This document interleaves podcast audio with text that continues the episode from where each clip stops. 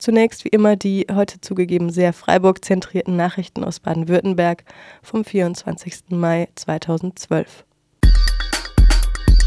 Keine Zusammenarbeit der Stadt Freiburg und Verfassungsschutz bei Beobachtung von Freiburg ohne Papst. Im aktuellen Verfassungsschutzbericht von Baden-Württemberg wird die Gruppe Freiburg ohne Papst FOP als linksextremistisch beeinflusst bezeichnet. Eine der wesentlichen Aktionen dieser Gruppe war das Sammeln und die Übergabe von Unterschriften an die Stadt Freiburg. Am 23. September 2011 versuchte FOP insgesamt 5020 Unterschriften an OB Dieter Salomon zu übergeben und überreichte die Unterschriften letztlich zur Weitergabe an Herrn Eichenhorst von der Touristeninformation.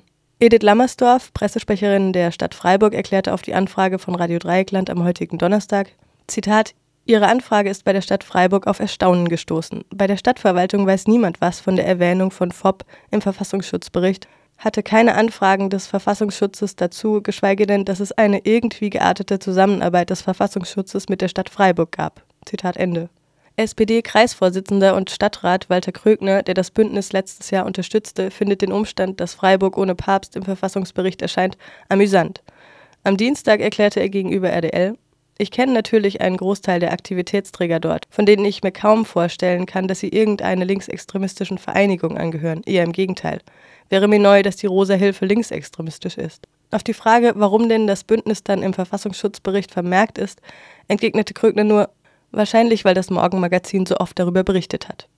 Das Bündnis Freiburg ohne Papst hatte sich im Juni letzten Jahres gegründet und vereinigte verschiedene schwul-lesbische und politische Organisationen. Die Initiative ging von der Rosa Hilfe aus, eine Anlaufstelle für Homosexuelle. Das Bündnis äußerte Kritik an Diskriminierung und der Geschlechter- und Sexualpolitik, die Josef Ratzinger vertritt.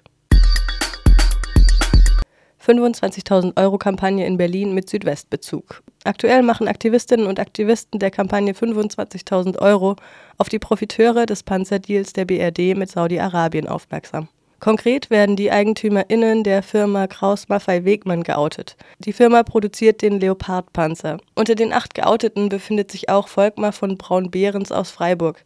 Bei eben diesem handelt es sich um den Eigentümer des im Mai 2009 geräumten Hauses Freie Antonia in der Kirchstraße in Freiburg. Das Haus, das lange Zeit leer stand, war für kurze Zeit besetzt worden. Nach der Räumung fand eine aufwendige Sanierung und der Bau teurer Apartments auf dem Gelände statt. Die Fotos, die auf der Internetplattform links unten.indimedia.org veröffentlicht worden waren, dienten offensichtlich als Vorlage der Zeichnungen, mit der jetzt bei der Aktion 25.000 Euro um strafrechtliche Hinweise auch gegen Volkmar von Braun-Behrens ermittelt wird.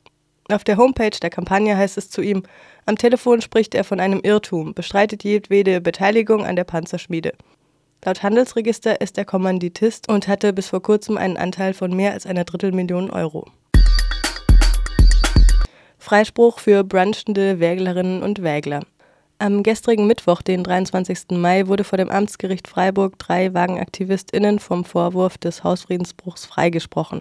Ereignet haben soll er sich am 28. August 2011.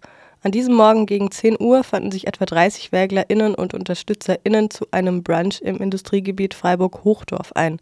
Der Brunch fand neben einem Gelände statt, auf dem die beschlagnahmten Wohnungen von Kommandorino und eines nachfolgenden Besetzungsversuchs in Zeringen zu einer Wagenburg gruppiert worden waren. Rechtsanwältin Katja Barth und ein Beklagter bestätigten im Gespräch mit RDL, dass im Prozess kein Zeuge brauchbare Beweise dafür vorbringen konnte, dass die Angeklagten nicht neben, sondern auf dem Gelände der teilweise zu Unrecht beschlagnahmten Wägen gewesen sind. Die Wagenburg Kommandorino war am 3. August letzten Jahres in den frühen Morgenstunden von der Polizei geräumt und die Wägen beschlagnahmt worden. Katja Barth spricht in Bezug auf das gestrige Urteil von einer deutlichen Schelte, die die Stadt Freiburg für rechtswidrige Vorgehensweisen erhalten hätte. Neue Resolution zu einem Bleiberecht von Roma.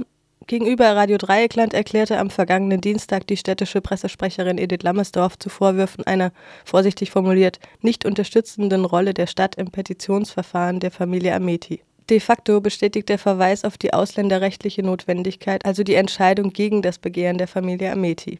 Im Gemeinderat regte dann unter dem Tagesordnungspunkt Verschiedenes Stadtrat Michael Moos von den unabhängigen Listen an, in der nächsten Sitzung des Gemeinderates auf die zögerliche Haltung der grün-roten Landesregierung bei der Einräumung dauerhafter Bleiberechtsmöglichkeiten für Roma aus Ex-Jugoslawien zu reagieren.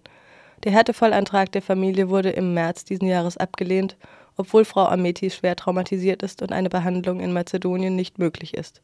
Die Ametis gelten als gut integriert. Herr Ameti engagiert sich beispielsweise als Übersetzer in der Flüchtlingsarbeit.